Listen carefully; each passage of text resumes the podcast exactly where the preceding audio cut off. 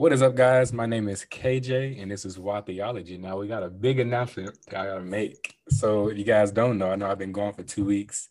I took a step back to kind of focus on schoolwork and like the Lord and family. But now I'm back, and so actually, I got to introduce a special guest. His name is uh, Pastor Jeremiah, and he's actually now my co-host. And so, Jeremiah, let's go. Introduce yourself, man. Well, hello again, everybody. My name is Jeremiah Nortier. I serve at twelve five Church in Jonesboro, Arkansas, and I've really enjoyed getting to know you, K J, and just being able to contend for the faith together. Yeah, it's been fun, man. I know when our pastors first met each other, they said that we were both very similar, so it's kind of cool how me and him got connected, and now we're co-hosting um, theology together. And so be looking for some more material out there, guys. We're going to be talking about many topics, and um, that kind of leads us to our topic today.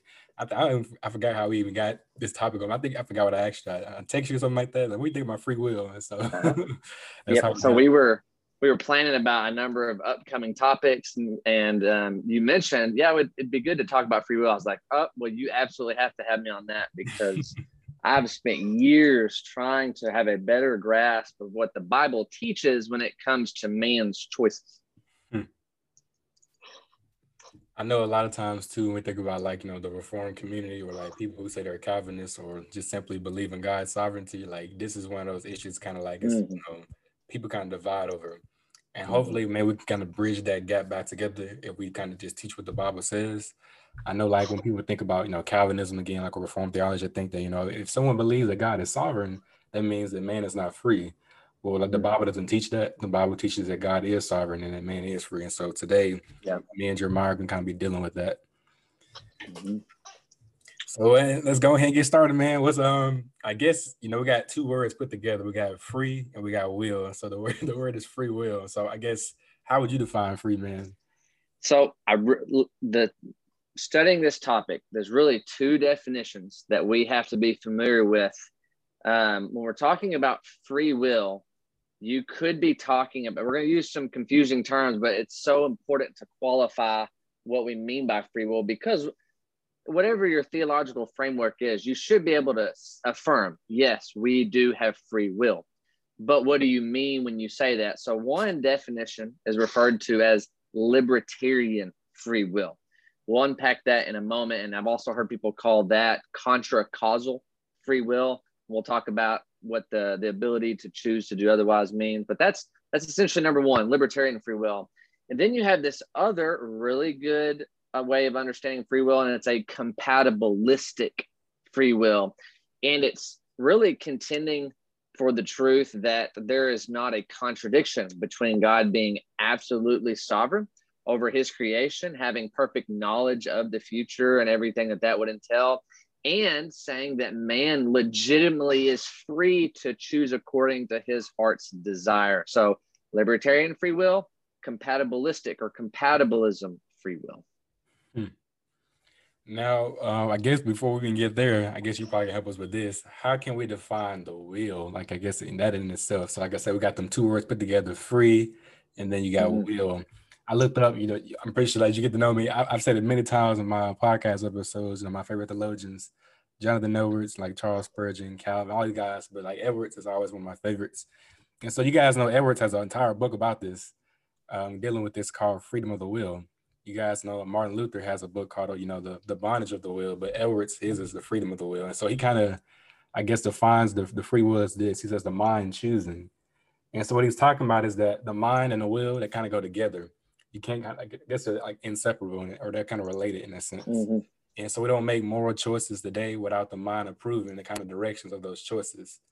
And so it's kind of, I guess, close to what the Bible says too about the conscience that we have in the mind to make moral decisions or choices. And so like, I, I guess we could think about like this. So like when we, when we um, become aware of certain options, like if, I guess the options presented before us, and like the mind is inclined to, I guess, make another, I guess, an option for us, I guess, more than another one, we choose kind of the strongest desire in that moment, in a sense. That's kind of what Edwards kind of defined mm-hmm. it. What would you say? Yeah, so let's talk about those two words, free and then will. And I think I agreed wholeheartedly with everything of, of what you meant by will. Um, simply choosing, the, the power of choice. And from a natural human perspective, you can have option A and option B, and you have the natural human capacities to choose A or B in that moment, right? Um, now, we'll get into, do we have the moral option to choose A or B? Are we able to choose A or B and give go- glory to God? Well, Jesus mentions, I, I believe it's in John eight, that we are slaves to sin. So there's a bondage to our will that we must affirm to some degree, and there's debate on to, to what that looks like exactly. But the Bible does teach that our will is enslaved to sin.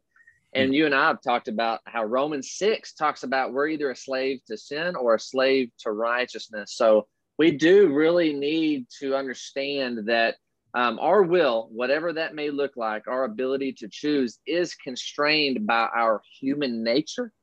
Um, we can't choose to fly. That's just not in the cards, right? So we have to understand we're a human being. And then we're also moral agents. What does that look like spiritually? And that's where the Bible is going to inform our presuppositions, because before coming to Christ, it sure seemed like I could choose whatever I wanted to do. Um, and this is where, when the scripture speaks, we lean not on our own understanding. We start with God's revelation, his truth, and then we begin to build our worldview, our understanding of truth from that. So Uh, I want to start with will there. I think the, the ability to think and make choices, everything you said, that's perfect. Now we get to the word free.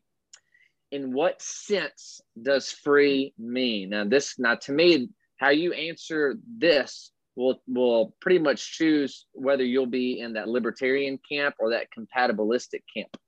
So I was looking at Proverbs sixteen nine. To me, this is This is almost explicitly what the compatibilistic free will stance is, is trying to get at. The heart of a man plans his way, but the Lord, Yahweh, establishes his steps.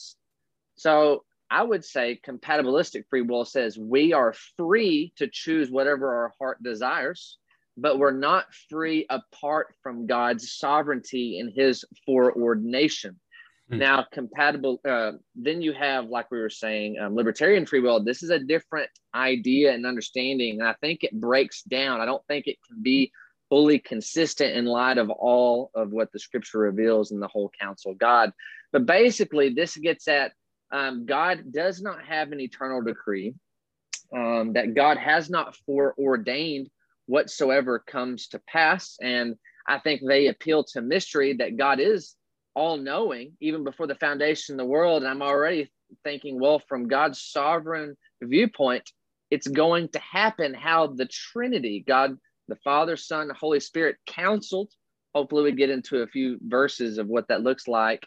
And and I don't understand, and I think I, I understand where they're coming from, but I think there's a there's a breakdown. Does man have the ability to choose in whatever given moment that he wants to do apart from God's omniscience, apart from God's all-encompassing sovereignty? And like like we're going to get into, I think the Bible tells us that no, it is compatible. Both can be true, and they're not contradictory to one another. Hmm. So well said, man. I think about this too. I think R C Sproul was, I think he said something along the lines of like, only God is the one ultimately free. And like kind of what you just said, and that mm-hmm. Proverbs, like, you know, man plays a step, but God directs it. I think if you go a little bit farther down in Proverbs sixteen, talks about how like the the man kind of like throws the dice, and I, the, the Lord is yes. what determines. Mm-hmm. I, I, I'm putting a guy in modern terms, but he determines what number kind of rolls out in a sense.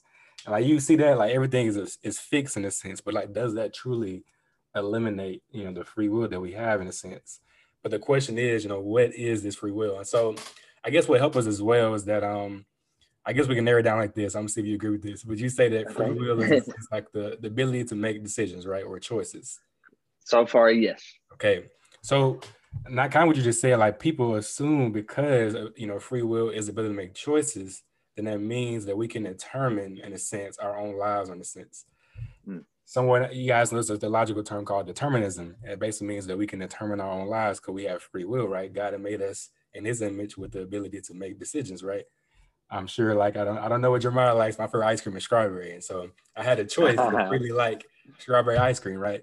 Uh, my favorite basketball team is the Lakers. I had a choice to like the Lakers, right? I think Jeremiah's is as well. So, like, I had a choice to like those things, right?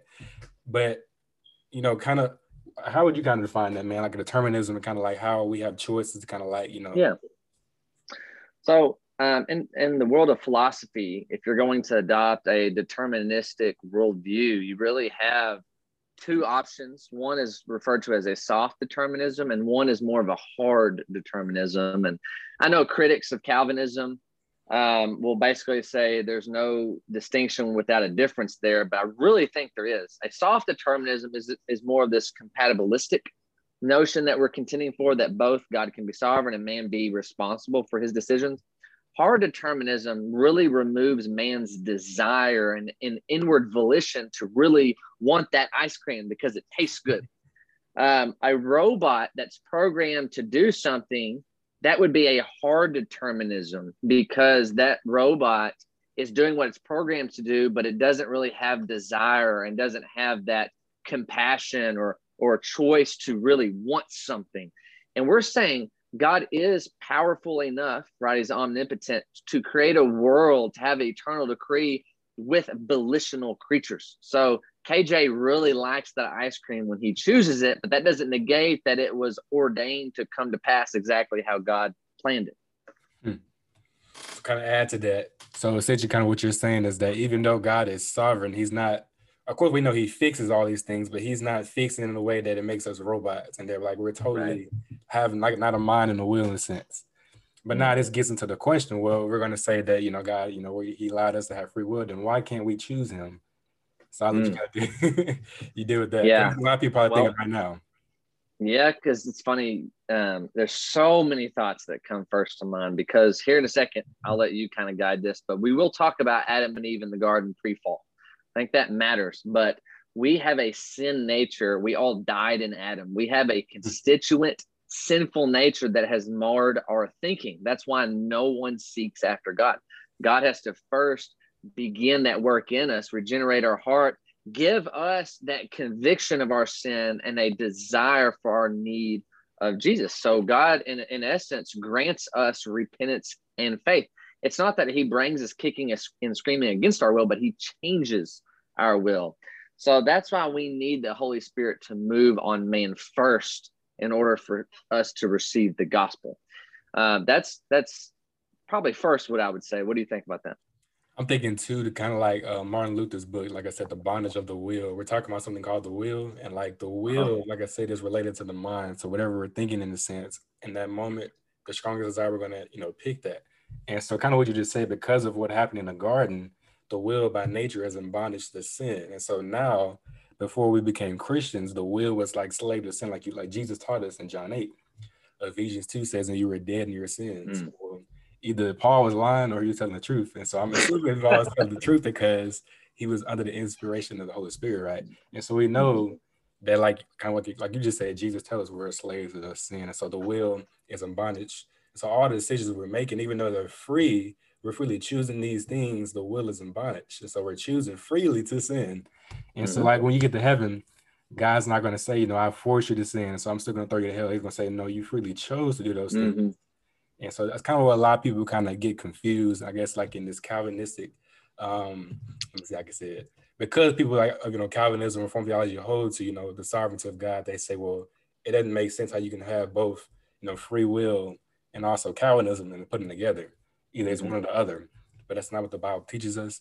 But before we even get there, let's kind of deal with kind of what we just talked about. You know, was was Adam and Eve free in the garden, you know, pre-fall? so so I, go ahead. I was going to say, I would affirm Adam and Eve pre-fall and even all of mankind after the fall, we have free will, but those free wills do look a little different. Hmm. They had the the freedom to choose without the marred perception of sin. And really, that's all I say, um, because this is this is what we, me and you talked about the other day. So when Adam and Eve look at, looked at the tree of the knowledge of good and evil, they had the, the free will choice to engage with it and be disobedient and make a sinful choice, or they had the ability to choose not to and be obedient to God. Now, that doesn't negate God having a purpose of having the tree there, uh, mm. permitting the devil to tempt them. Mm. And we realize that God is accomplishing plan A. Jesus is the lamb slain bef- before the foundation of the world. So even their um, free will that wasn't marred by sin does, doesn't negate the sovereignty of God. And the only difference I want to make with Adam and Eve pre-fall and then mankind after the fall is then you take the unregenerate man after the fall, and he has the ability, let's think of a moral um, choice. You can walk someone across the street. That from a human perspective looks good.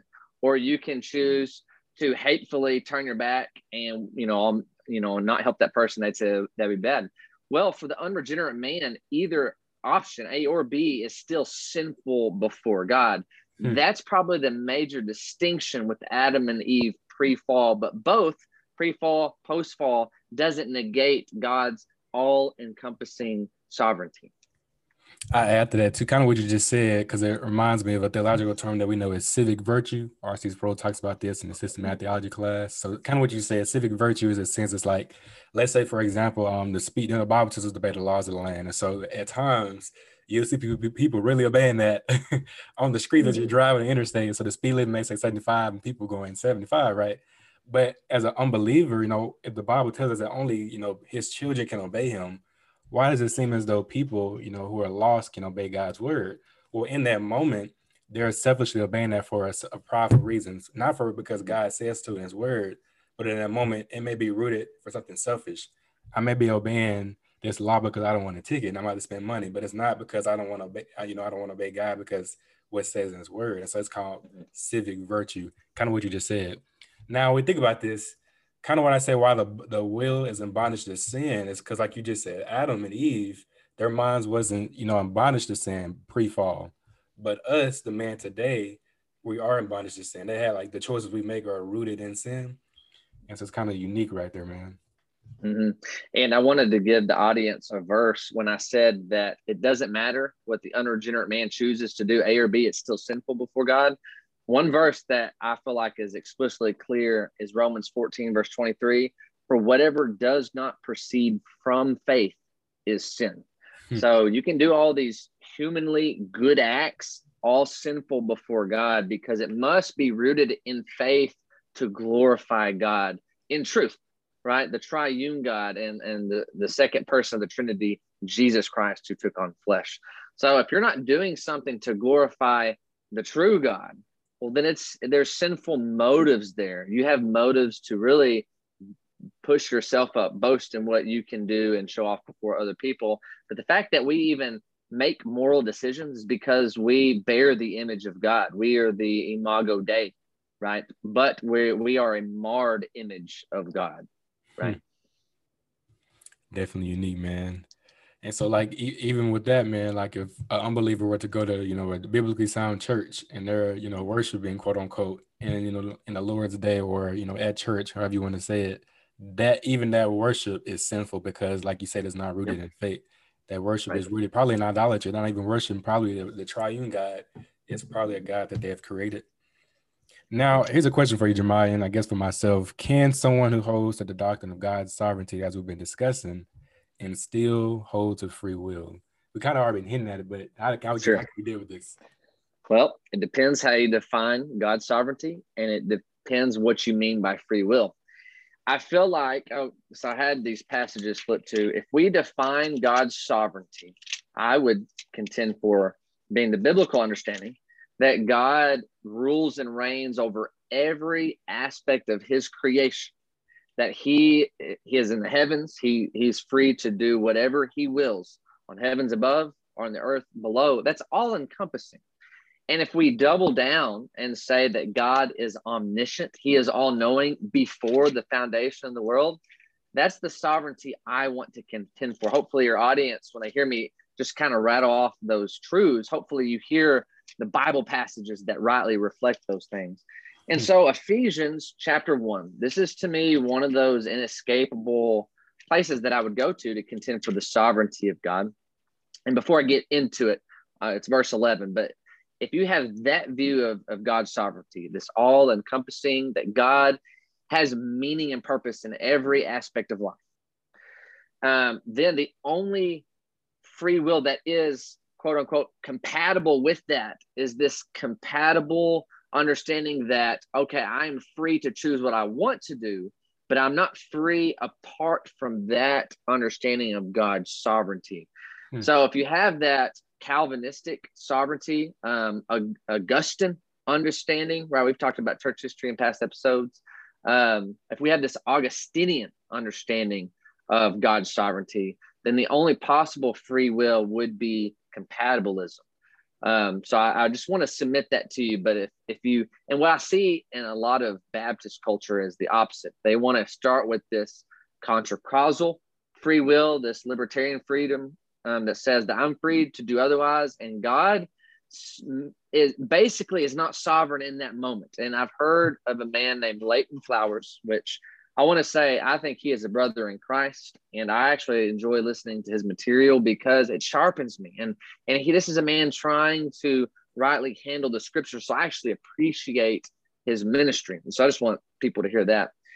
But what I, what I fail to understand is how, if God knows everything and then um, chose a particular world, and that's the one that's going to come to pass, then I can't understand how God is not sovereign. No, no, let me, let me back up. Um, what I see that as, in that moment of somebody choosing to receive Jesus, well, that would entail that God is not sovereign in that moment. Leighton Flowers says, well, a king can be sovereign over his land, but he doesn't have exhaustive knowledge and doesn't, you know, decree them to do X, Y, and Z. I'm saying yes, because that is not a one-to-one comparison of what a sovereign earthly king looks like to the sovereign King of Kings over the universe. I'm going to swing this back over to you, but then we get into this understanding. We got to understand the distinction between the creator and the creation. Hmm. Now, you asked me a good question when we were talking about this earlier. It kind of, I think it kind of puts it in perspective, so you got to got to refresh my memory. But it's something along the lines of, like, I think you said where Adam and Eve. How did you kind of how did you word it? Do you remember? I think you said like that, where Adam and Eve free nigga or something like that. Adam and Eve possessed free will that was compatible with God's sovereignty, but their free will was not marred by a sin nature. They could have, from a human perspective, chose A, not to eat of the tree of knowledge of good and evil, and that would have been glorifying to God.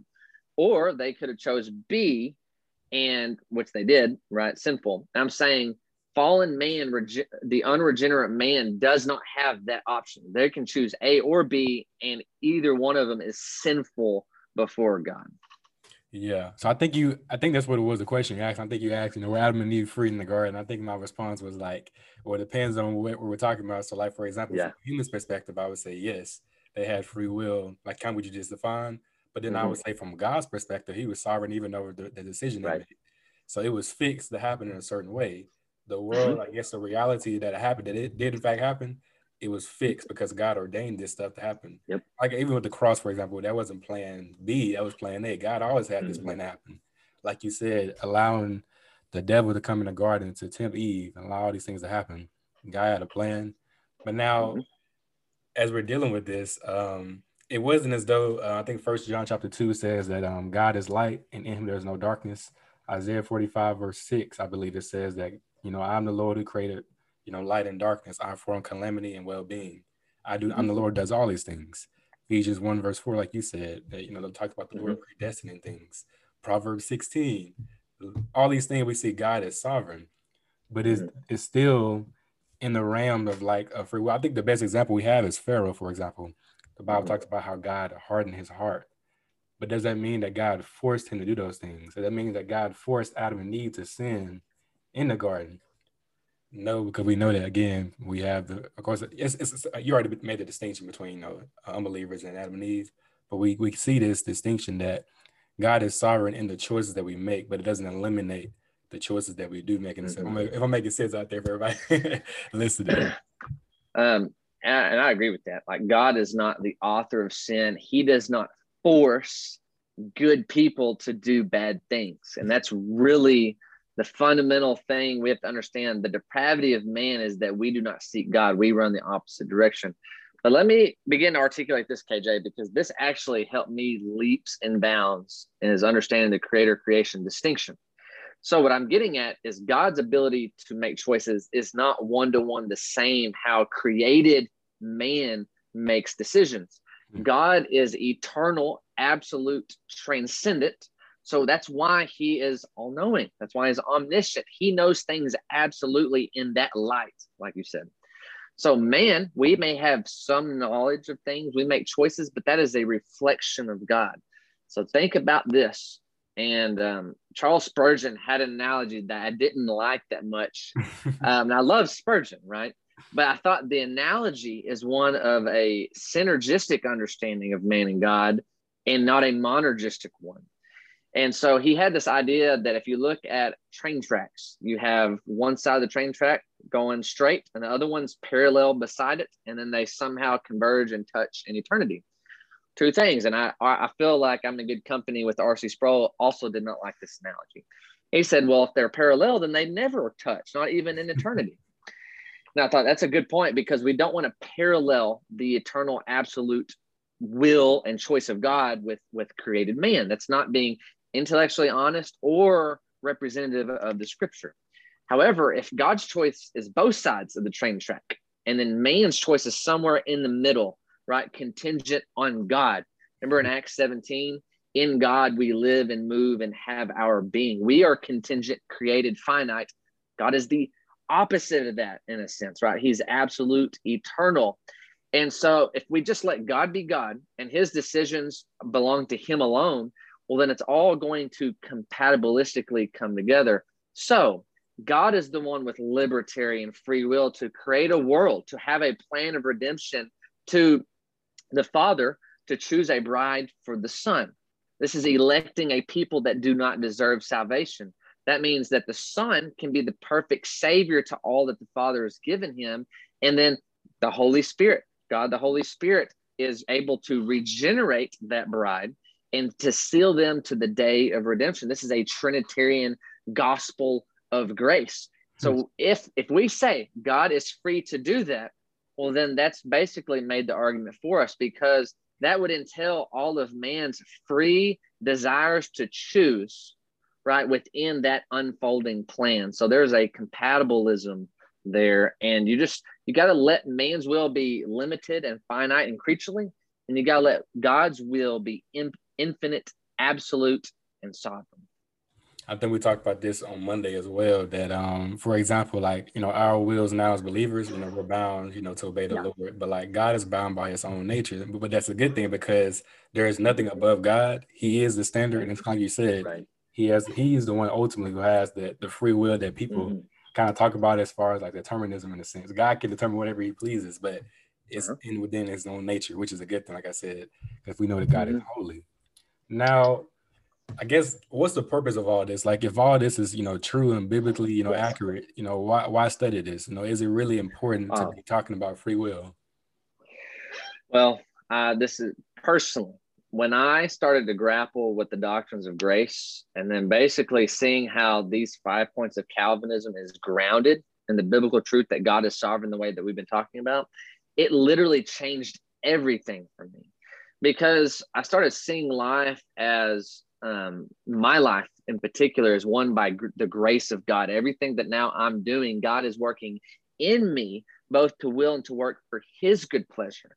And so it's for my sanctification. All things are working together for the good of those that love him and who are called according to his purpose. It changed the way that I read the Bible, because I saw God's sovereignty, his plan of redemption unfolding on every page and every verse. And then I was, I understood that even when I sin, I'm not thwarting God's sovereign plan, but he had those purposes uh, for my sanctification.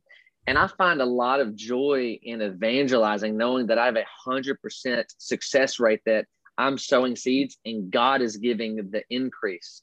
And so it, it just, it changed everything. It started changing how I interacted with people, because I can't change a person's mind. If they really want to hold to this libertarian freedom that to me, it seems like a traditional understanding.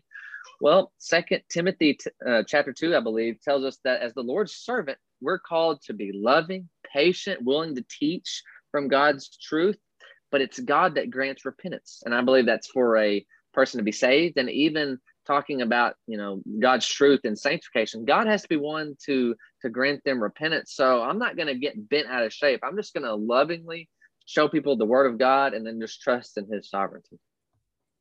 Right on the money, man. I got a verse I'm going to kind of mention after I say this, but like, It's encouraging, kind of what you just said, is because I know that I can trust that, that my God is a God of providence. He's a God who is sovereign.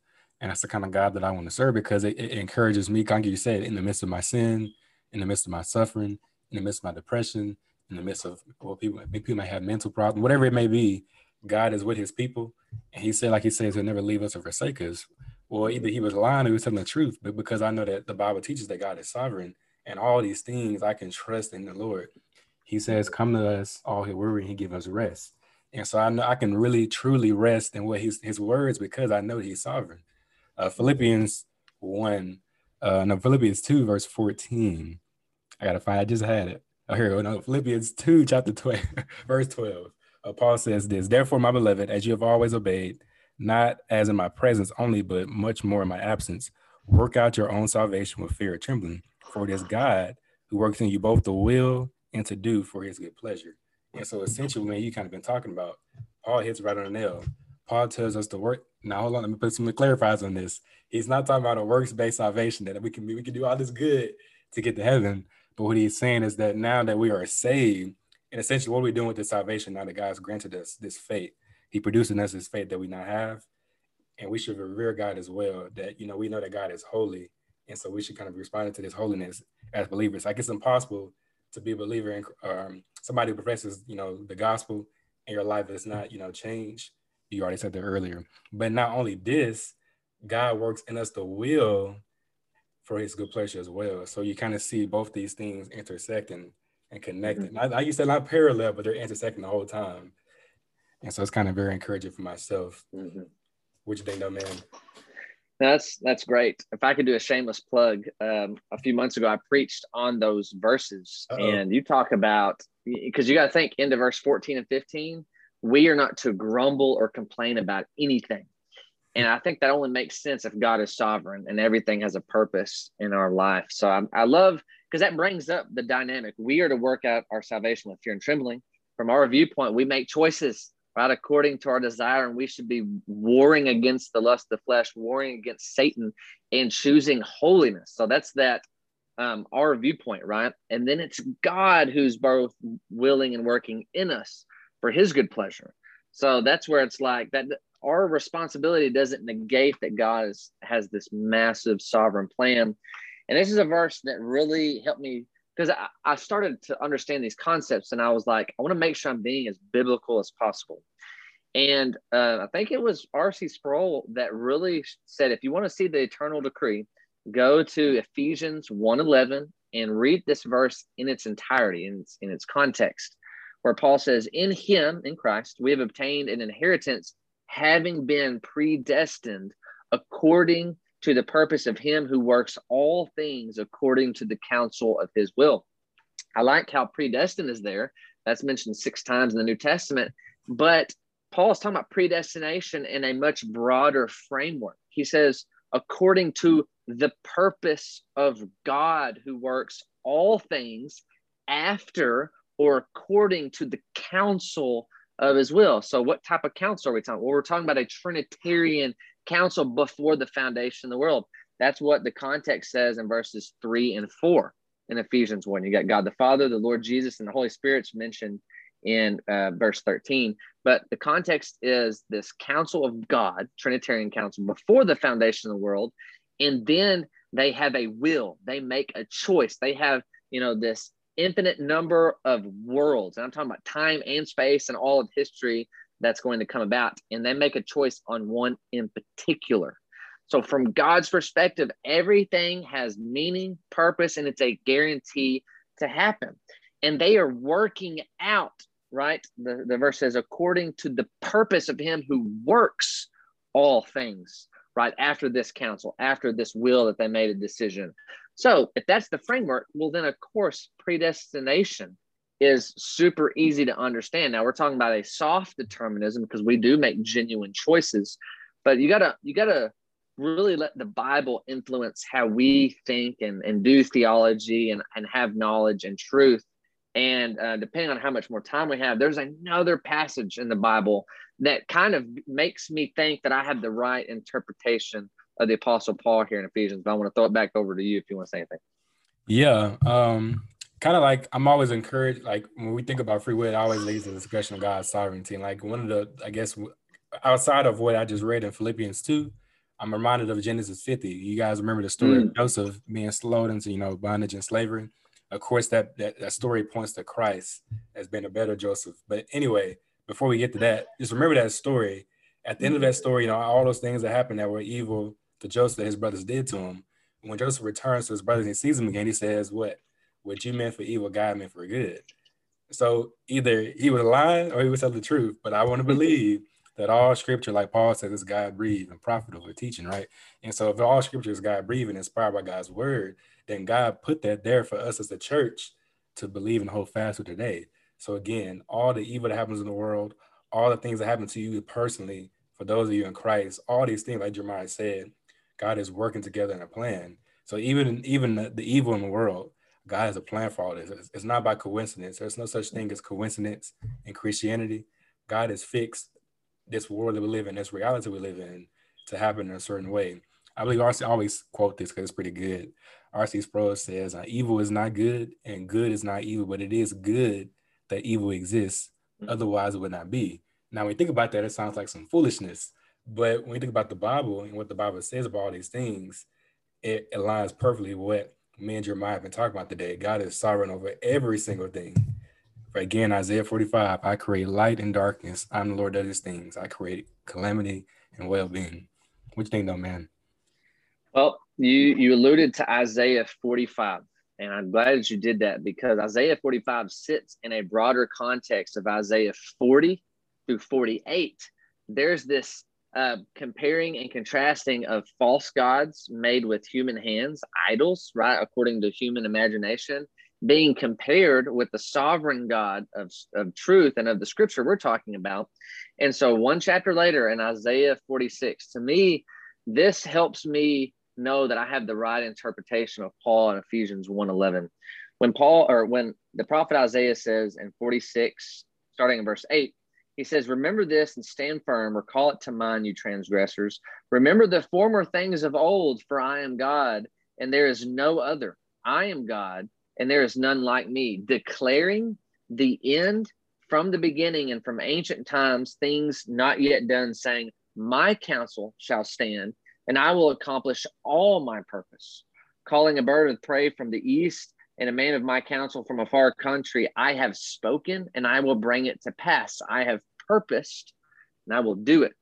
Hmm. Now, what is amazing is God is telling us that he is commanding all of time, the end from the beginning. Whatever comes to pass is by the sovereign hand of God. And like you've been saying, that means it has purpose. It has meaning.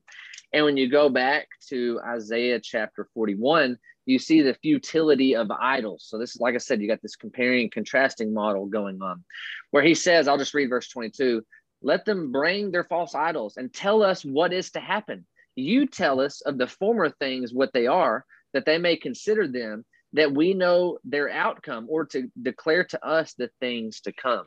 So here's the test to know if your alleged gods um, are, are the true thing. Tell us why things happened in the past. Tell us the reason why, or predict to us the things that are going to come in the future. Give us prophecy. They can't do it. All those things fall short of the, the triune sovereign God that, you know, has purpose and meaning, because it's his created world and his plan of redemption is unfolding. And so it's, I have that underlined in my Bible, that there's one God, there's none like him, and he is the one declaring the end from the beginning. And that's why he's going to counsel, uh, accomplish everything that he's counseled and declared to be. So those are those, those passages that are daggers to me. Uh, I can't understand this libertarian free will, that man can make a choice that God did not foresee before the foundation of the world. And someone says, oh, well, he acknowledged that before the foundation of the world. Then I'm saying, okay, well, then there went your libertarian freedom, right? You have the ability to choose according to your heart's desire, but not apart from God's sovereignty. Right on the money, man. Now, just one last, you know, practical implication for like the church, the visible church, those who you are believing in Christ. Um, I tend to like, I like to think of it like this, you know, whatever is a reality around us, that's exactly the world that God created for a specific purpose in his sovereignty and his providence. So whether you're at that job that you think is bad, the church mm-hmm. that you're at, the family that you're in, the school that you're at, you know, whatever these things that's considered hard to you, the reality around you, that's exactly what God ordained to happen. So you can trust him in his will. And I, I like that better, in fact, that I'm not in charge of all these things, because I, you know, we, we're always faulty, right? But God, you can trust him, right? He's perfect and wise in all his ways, like Jeremiah's been saying. So whatever the reality is around us, whether it be good, quote unquote, or bad, we can trust that the Lord and will provide for his people. Now, on the other side, if I can get this a little bit to the gospel, I'm sure Jeremiah can help me a little bit. For us as children in Christ, this is very encouraging. But what about for those who are lost? This is probably not as encouraging them, because their situation might not be as good, quote unquote, for believers. Now, I'm not saying that once you get saved, all your problems go away. Like I said already, that Christ is now with us in the midst of our problems. That's what makes us have this joy, because no matter what we go through, we can trust that God is sovereign with his people. Now, in the psalmist, uh, David says this, Psalms thirty-two, you can help me with this, Jeremiah. He says, "Blessed is he whose transgression is forgiven, whose sin is covered. Blessed is the man who the Lord does not impute iniquity, and in whose spirit there is no deceit." Now, play attention to this right here. "For when I kept silent, my bones grew old, through my groaning all day long, for day and night your hand was heavy upon me." And so notice how what David is saying. Now, he's a believer, of course, but like what he's saying is that when he didn't, you know, refuse to acknowledge his sin to God and confess it, God, in a sense, was like, he was kind of pruning David in a sense to kind of grow him more like himself. But I kind of touched to you too, because how does it relate to an unbeliever, the sovereignty mm. of God and the circumstances around them? I think if an unbeliever hears the sovereignty of God that we just have been talking about, I think they should be scared out of their mind, because that sovereign God, you cannot thwart him, right? Psalm two tells us, "He who sits in the, le- the heavens laughs," right? Up all these kings trying to plot against the sovereign God, that's foolish. But it's laughable, because it's it's impossible. So that's why the the the book of Hebrews tells us that it's a fearful thing onto the hand of God.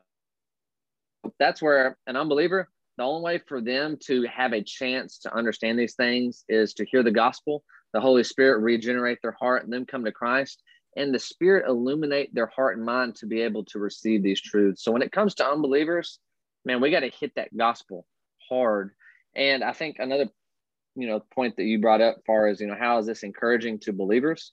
Well, Jesus in his Sermon on the Mount said, "Seek first the kingdom of God and his righteousness, and all these things will be added to you." God will take care of you. If he can take care of the birds of the air and the grass of the field, how much more can he take care of his own children? Mm. So you know what? Seek first the kingdom.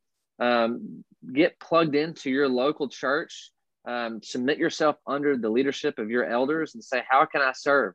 This is my skill set that God has gifted me with, and I just want to seek first the kingdom of God and his righteousness. Please help me do that. And God's going to take care of the rest. So to me, I find a lot of encouragement in that as well.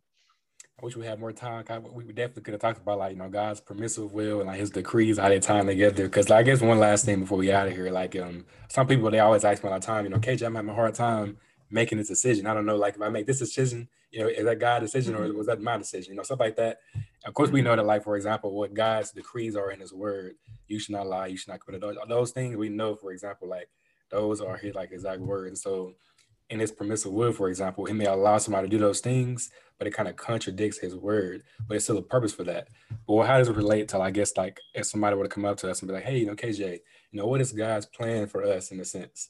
I'm not, I'm not talking about unbelievers, I'm talking about believers. And I don't know what to do. I'm having a hard decision to make here. Well, kind of like I said earlier, kind of like the reality around us, it's been fixed to happen a certain way. So whether or not you feel like you made a bad decision or not, that's a decision that God ordained to happen from eternity past. So you can rest in that. Now, if you make a simple decision, that's not okay. Like I said, it has nothing to do with God and K J. Now, of course, God allowed it to happen, but again, it's sinful. We chose to do that, the sin. But what do you think, um, Jeremiah? Yeah, so that's a very natural question for someone to ask. What is God's will for my life? I just, I'm at a standstill. I don't know what to do. Well, God's will for us is to be saved. Amen. And then I think it's First Thessalonians four three that says, and the will of God is your sanctification. So God's will, your salvation, God's will, your sanctification. Seek first the kingdom of God and his righteousness, right? So let's say within that framework, uh, which job should I do? Who should I marry? All these things. Well, um, Psalm thirty-seven four says, delight yourself in the Lord, and he will give you the desires of your heart. Now, some people immediately jump to the second part and say, oh, well, I want this, that, and the other thing. And it's really vain. It's, it's to gratify the flesh. And that's not what that verse is talking about. You know, pray for a really fancy car. It's saying delight yourself in the Lord. Salvation, sanctification, seeking first the kingdom of God and his righteousness. Um, and, and so when you're doing that, then you can give God glory in whichever direction you want to go. And, and you can always test to make sure you can give God glory in that. If option A does not give God glory, but option B does, well, that's a simple one, right? But let's say um, there's two options that either way you could glorify God in that manner. Pray about it. Seek some wise counsel. Figure out which one you maybe del- you know, like more, and then do that one. God will give you desires, and he will mo- move you to where he wants you by giving you godly desires to give him glory. Hmm. And this all ties in, again, for the believers. All this should be encouraging for the believers, as Jeremiah said, but for unbelievers, you should be scared. I think it's in the Gospels. I don't want to say Luke. Um, God, Jesus tells the people, he says, no, don't fear the person who can kill the body, but fear the person who can kill both the body and destroy the soul, or throw that soul into hell. And so for the unbeliever, this is scary because God is omniscient. The Bible says that God is going to judge those secret sins. What he's talking about, mm-hmm. those things that you think no one knows, God sees all those things. And the you know standard to get to heaven is not you know mere Jeremiah or you know Hitler or the devil or another sinner. Their standard is someone who is perfect. Their standard is Jesus Christ himself, who was perfect, who never sinned. He was sinless, right? But he chose to die on the cross for sinners, so they can be made right with him. The Bible talks about in Second Corinthians five twenty-one, uh, he who knew no sin became sin for us, so that in him the righteousness of God may be shown. I'm paraphrasing this, but essentially what we're getting at is that Jesus Christ took upon flesh to die for sinners. And so those sinners who trust in Christ and the work and person of Jesus Christ will be saved. And so again, true rest is found in him. Apart from Christ, you'll never find rest because you're always trying to satisfy that, that rest in like false gods. But kind of what Jeremiah said, those false gods can't please us, whether it's drugs, sex, money, T V, whatever it is, even people, they'll let you down. But God, he's the one that we can truly rest in. So any last words, Jeremiah, man, before we get out of here? Seek first the kingdom of God and his righteousness, and all these things will be taken care of. And I like to add, man, if you're a Christian, you need to be pre-meal. Oh, that was good. I mess with it.